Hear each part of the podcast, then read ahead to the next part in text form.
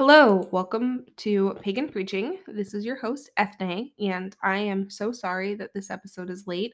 Um, but I hope that you all understand that even if you don't celebrate the damn thing, Christmas eats like all of your energy at this time of year.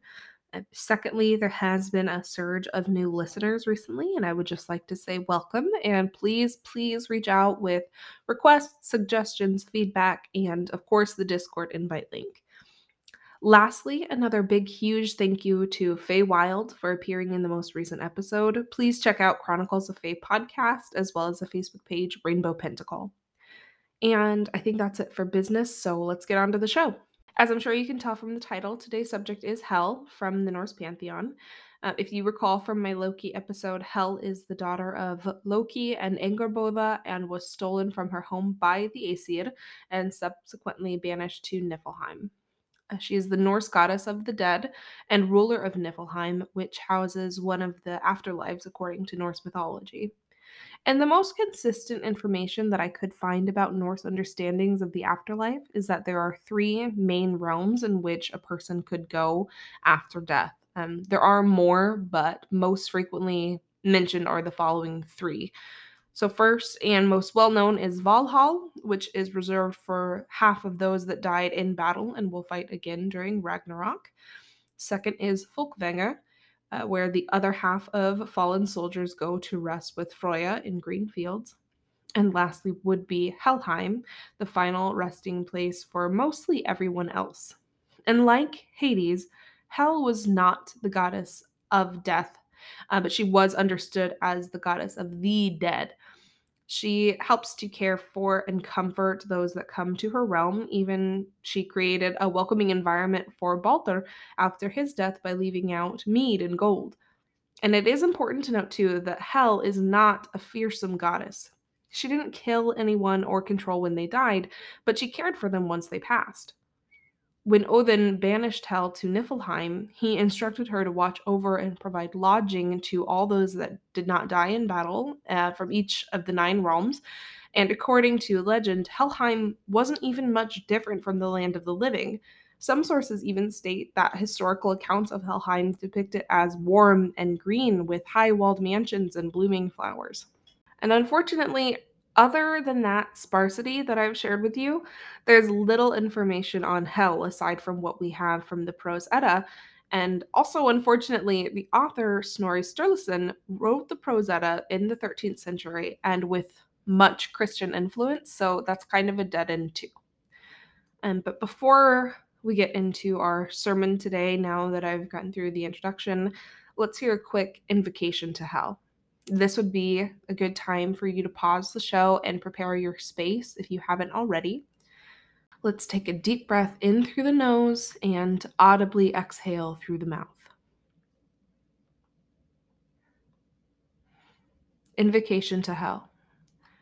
Queen of darkness, Loki's daughter, Hel, when we seek thy hallows, bless us with thy bright face. Lady, show a pathway through the shadows. Where the ancestors are biding, where all memories are hiding, to thy mercy now confiding, Hel, we hail thee now. So, what are the important aspects of Hel that we do know? So, first, we know that Hel is the daughter of Loki and Angrboda, which are two giants, and giants, as those of you that follow the Norse pantheon know, are vehemently distrusted by the Aesir. And second, we know that Hel uh, with her brothers Fenrir and Jormungandr were stolen from their mother due to the Aesir's fear of their reputation.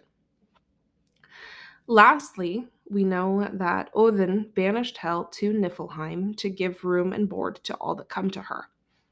There's a couple of things that come to mind from the limited information we have, which is reputation and duty. First, let's talk about reputation.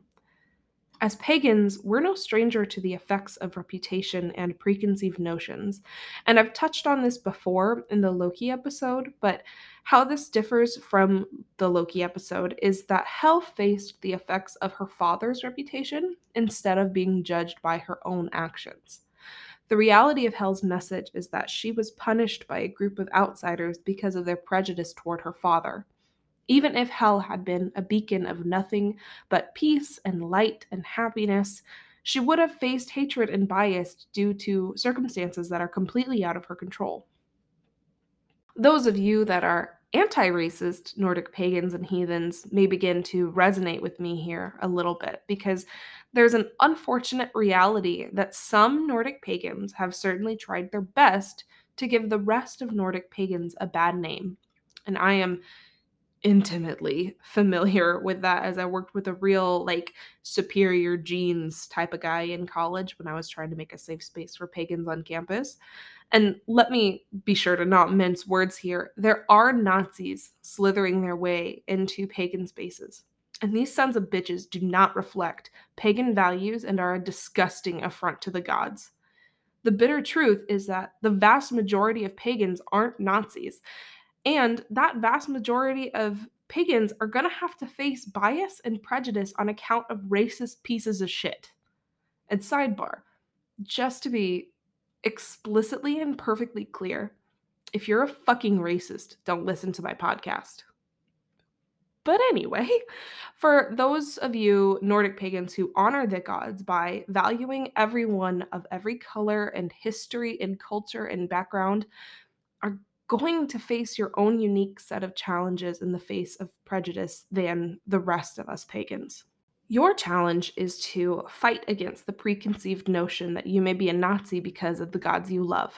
You are tasked with holding your heads higher than your unsavory counterparts, and you have to be prepared to meet a nasty prejudice and fight against it, even though that prejudice is entirely out of your control. And I am so so sorry and angry that you're in that position. But amidst that anger, I am so proud of you. As a Hellenic polytheist, my path has been primarily focused on my own growth, um, aside from any work that I may do for the podcast. And I think that the focus on the self is pretty typical for most pagan paths because paganism is so inherently personal. But my Nordic and heathen brothers and sisters put in so much extra effort to benefit those around them. For every one Nazi pagan I meet, there are a dozen kind hearted, honest, hard-working Nordic pagans trying to make the world a better place.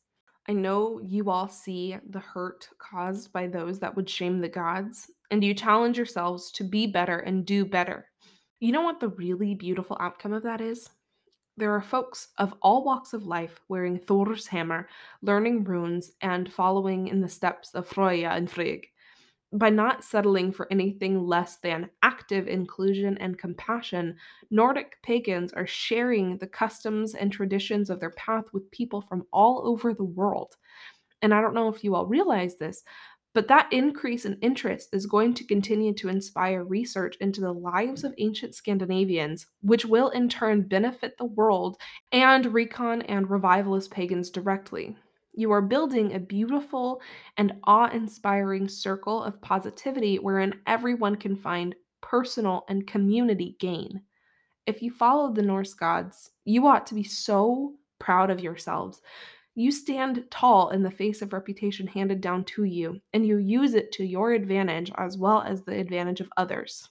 And with that in mind, let's hear our next prayer. To Hel.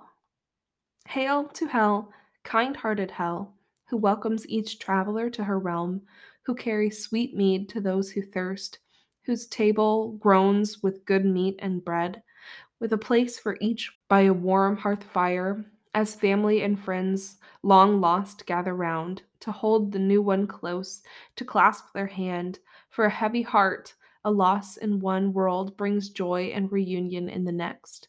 Hel, goddess, lady of Helheim, heedful guardian of the world's renewal, we thank you for your goodness and graciousness, for your care of those who have gone before us into the unknown. Hel, we hail you. So, this is going to bring me to my second half of Hel's message, which is duty.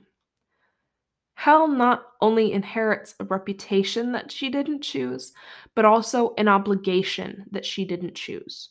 When the Aesir steal Hel from Angrboda and banish her to Niflheim without even stopping to hear what she has to say about things, Odin tasks her with caring for every single being that comes into her domain.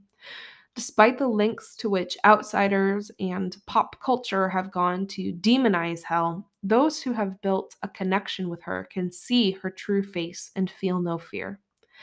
As a devotee of Hades, I sympathize immensely with Hel's followers because, you know, every outside force is trying to paint your beloved deity as a monster just because whatever that force is fears death we know that Hel is not the personification of death, but a caregiver. She, like Hades and Anpu, take the hands of our lost loved ones and comfort them as they grapple with the end of their lives. I've mentioned this before, but it's really hard to imagine those figures as anything other than embodied compassion.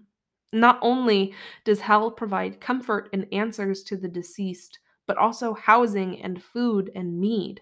She makes the afterlife comfortable and takes care to ensure that those in her stead want for nothing. And let's not forget, this is not a charge that Hel picked for herself, but a non negotiable responsibility imposed on her by her enemies.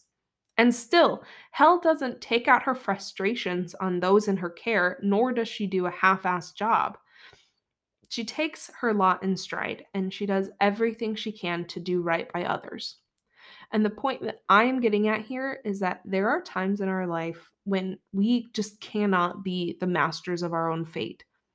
As they say, shit happens, and when shit happens, we can either fight it or embrace it.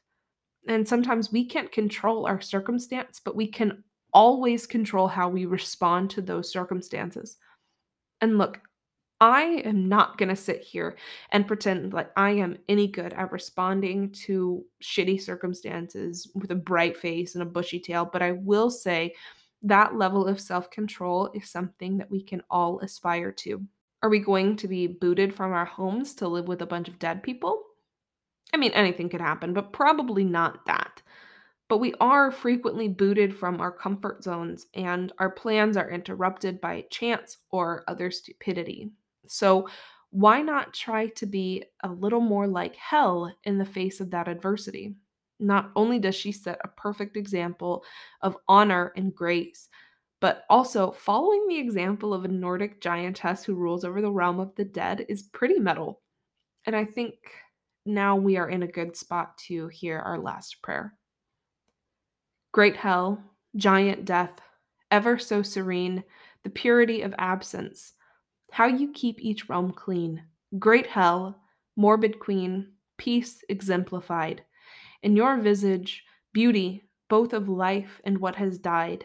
Great Hel, Loki's datir, to you I would crawl, with each year pass I travel, each closer to your hall, Ciel Hel. If you have any interest in working with Hel, keep in mind the things that I've shared with you today um, and check out the sources that I have posted also in the show notes.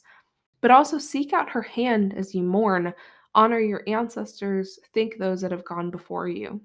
In a more specific sense, leave out offerings like fresh fruit and apples for her to rot. And those that follow Hel say when offerings rot quickly, that's a sign of Hel's presence. But most importantly, do your research and work to build that personal relationship with Hel, which is something that you will just have to do on your own. Meditation is always recommended, but if that's too hard for you, like it is for me, I also suggest using divination tools such as runes, any cards you may use, or pendulums for communication. What matters is that you initiate that contact and then show gratitude when it is reciprocated, regardless of what that looks like that's going to be about it for today's show. Thank you so much for listening with me today. You can always find me on my Facebook and Twitter at Pagan Preaching. And also, we do have a new Instagram page, also just Pagan Preaching. You can also send me an email at ethne.ean at yahoo.com. Be sure to reach out for the invite link to our Discord server if you would like to interact with me and other listeners.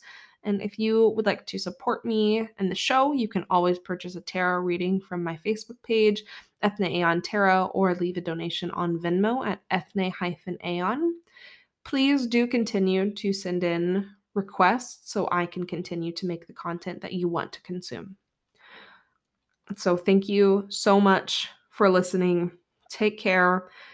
Enjoy the holiday season to the best of your ability. Those of you celebrating the solstice and Yule or whatever name you have for it from your tradition, I hope you have just a lot of safe, wholesome fun with your family and your deities. So take care, and I will talk to you guys next time.